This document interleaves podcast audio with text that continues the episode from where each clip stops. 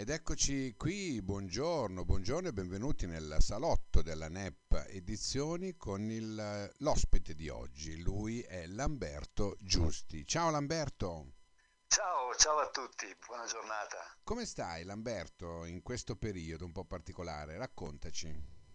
Ma, eh, ovviamente è un periodo che ci sta travolgendo un po' tutti, anche le nostre vite ne sono condizionate e, e direi che devo ringraziare questa opportunità che ci date di parlare delle nostre eh, attività, dei romanzi che scriviamo, perché è l'unica occasione che abbiamo per incontrare un po' di pubblico, dato che le presentazioni non possono essere fatte, quindi anche l'attività di chi scrive in questo momento ne risente particolarmente. Però essendo ottimista di natura, spero che pian pianino si riesca a uscire da questa maledetta storia e che si, e che si torni tutti a vedere l'azzurro. Ecco per eh, direi anche un po' di rosa perché ci certo, anche quello, certo, certo. senti allora tu eh, edito dalla, dalla, dalla NEP come dicevo le principesse di Mumbai. Senti ma come ti trovi con la, con la NEP Edizioni? Ma direi decisamente bene. È una casa editrice piccola però molto attiva io avevo già pubblicato un libro con un editore più piccolo ancora della NEP che è un editore locale e i problemi che avevo avuto erano soprattutto quelli della promozione del testo. E con la NEP invece mi sto trovando molto bene perché mi stanno seguendo in tutti i vari particolari in questa fase e quindi direi che questo aspetto che mi, mi serviva di incrementare e sviluppare con la NEP sta andando molto bene. Quindi direi sono soddisfatto, è una, un'esperienza che sta andando bene. Poi se magari ci risentiamo fra sei mesi sarò più preciso, visto certo. che siamo proprio agli inizi. certo, certo. Il libro, il libro, ricordiamo, è uscito da poco, giusto? Sì. Fine, ecco, gennaio, cui, fine gennaio, per cui non sai neanche ancora come si sta evolvendo la situazione vendite, giustamente, perché è mancato tutto, è mancata la, la, la, pubblicità, è mancata il fatto di poterlo presentare dal vivo, insomma siete un po' da, sotto questo aspetto un po' ristretti. Certo, ma io mm, ti dico, ho sfruttato anche un pochino le mie esperienze lavorative, nel senso che sono giornalista, quindi ho tutta una serie di canali di comunicazione che negli anni ho sviluppato, ma più che altro li avevo sviluppati per conto terzi, nel senso che sono stato direttore di un eh, quotidiano online, di una Lo facevi per locale. gli altri, diciamo. Eh sì, e dovevo trovare i canali per gli altri per far uscire i comunicati, le notizie. Certo, certo, certo. Quindi, in questo caso è diventato un po' un vantaggio, nel senso che ho sfruttato le conoscenze, i rapporti con le testate locali e non solo, per cui sono riuscito a fare una mia propaganda live, diciamo così, che non guasta. Mezzi guasta, non guasta visto appunto il periodo. Per cui sotto quel profilo lì sì, sono riuscito a, a promuovermi in una certa maniera.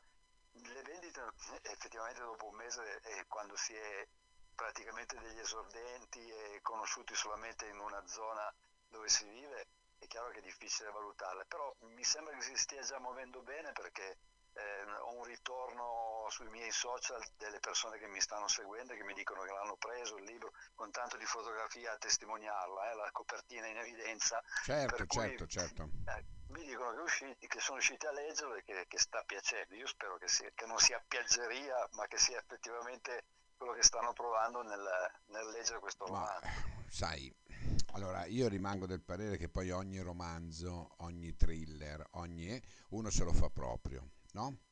Certo. Eh, per cui diventa anche una questione personale. Poi naturalmente è ovvio, su 100 persone magari non piace a 10, però non, io non ne farei un dramma. L'importante è che se ne parli, come dico certo, io, certo. no? Come Perché, diceva qualcuno, ecco, certo, certo. ne, ne, parli.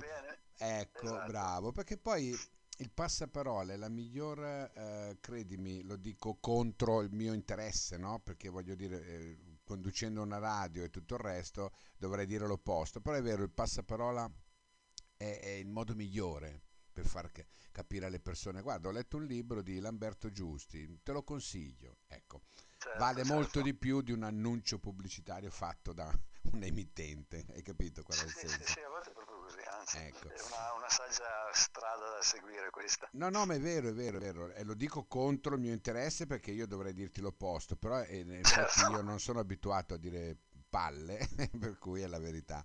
Senti, certo. allora, Le principesse di Mumbai, un titolo molto particolare, sappiamo che l'India, sappiamo che è pieno di principesse, eh?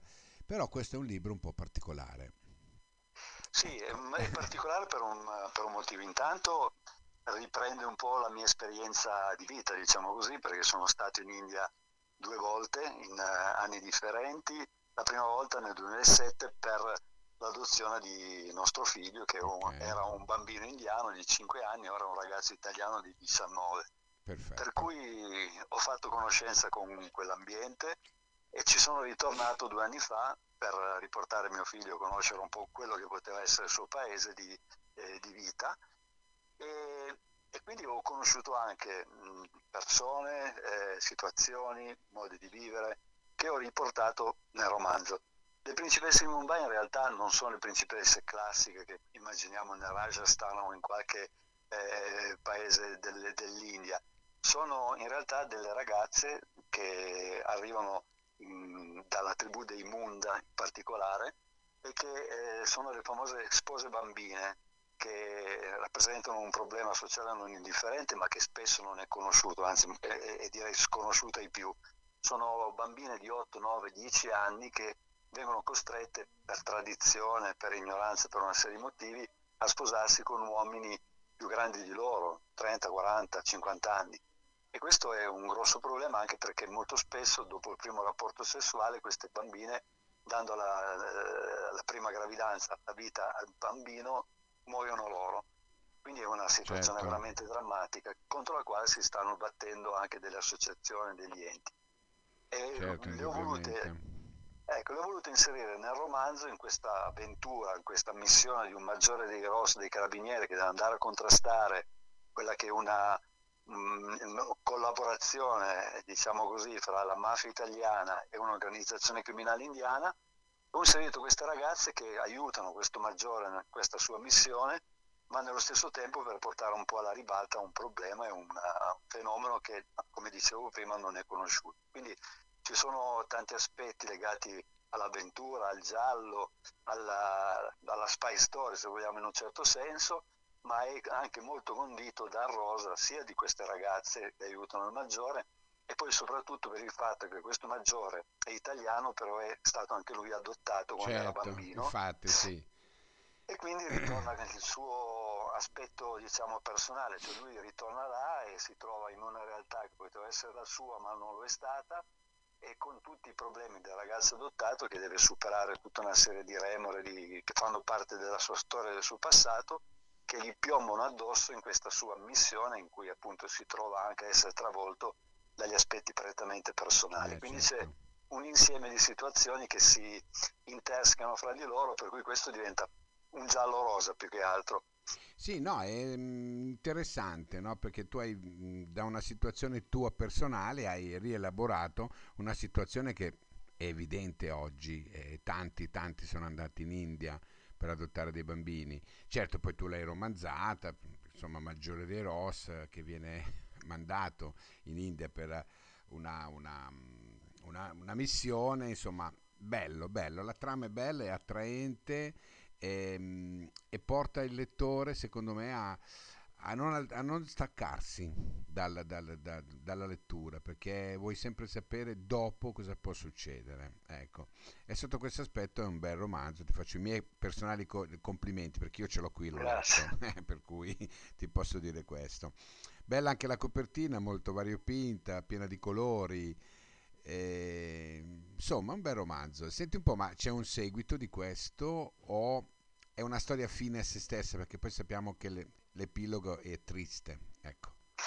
Ma diciamo che c'è, c'è, un risvolto sentimentale in questa storia, nel senso che mi sono talmente piaciute queste ragazze e questo maggiore, quest'uomo soprattutto, per cui mi sono un po' innamorato di loro, diciamola proprio com'è e quindi mi spiaceva lasciare così con questo senso di un po' di amare in bocca per la finale un po' a sorpresa di questo romanzo, per cui ho già certo. una ventina di capitoli della continuazione dove ci sarà un maggiore, non è più maggiore ma è passato di grado con altri incarichi, che viene però catapultato nuovamente in un'altra missione che eh, riguarda anche questa, un aspetto delicato e, di cui parlare perché molto spesso viene taciuto e nascosto, quello della tratta degli organi, eh, soprattutto con bambini che vengono coinvolti in paesi poveri che eh, ci sono i trafficanti che vanno in queste zone a prendere i bambini e poi purtroppo so. eh, per prendere gli organi li ammazzano eh, lo so, lo e so. è una tratta legata alla povertà, anche qui all'ignoranza in certi paesi e ci sono anche delle organizzazioni criminali che se ne occupano. Quindi... È un'argomentazione molto forte, eh? sembra apparentemente, eh sì, eh sì. hai scritto un romanzo con un retro molto molto forte, un, un retro che fa discutere, un retro attuale. Ecco. Però diamo spazio adesso alla speranza che le principesse si facciano conoscere bene, perché sennò se non uh, volano un po' e non certo. diventano, non dico reali, ma colpiscono la fantasia delle persone che leggono questo libro, non ci sarà poi la, la voglia e il desiderio di continuare a seguirne le tracce. Quindi... Giustamente. Allora, Lamberto Giusti, eh, edito dalla NEP Edizioni, Le Principesse di Mumbai, lo trovate insomma oltre che sul sito NEP, lo trovate dappertutto, su tutti i social dove vendono i libri. Lamberto, io eh, ti ringrazio di essere stato qui con me, eh, di averci così parlato di questa tua creatura. Ti aspetto per il proseguimento degli altri libri. Ti ringrazio per eh, lo spazio che mi hai potuto dedicare, grazie anche per eh, l'augurio e spero veramente di ritornare in onda con voi per parlare di una continuazione di queste principesse grazie. di Gualtieri. Grazie mille, grazie mille. Ciao, ciao, grazie. Ciao, ciao, ciao, ciao a te, ciao. ciao a tutti. Ecco.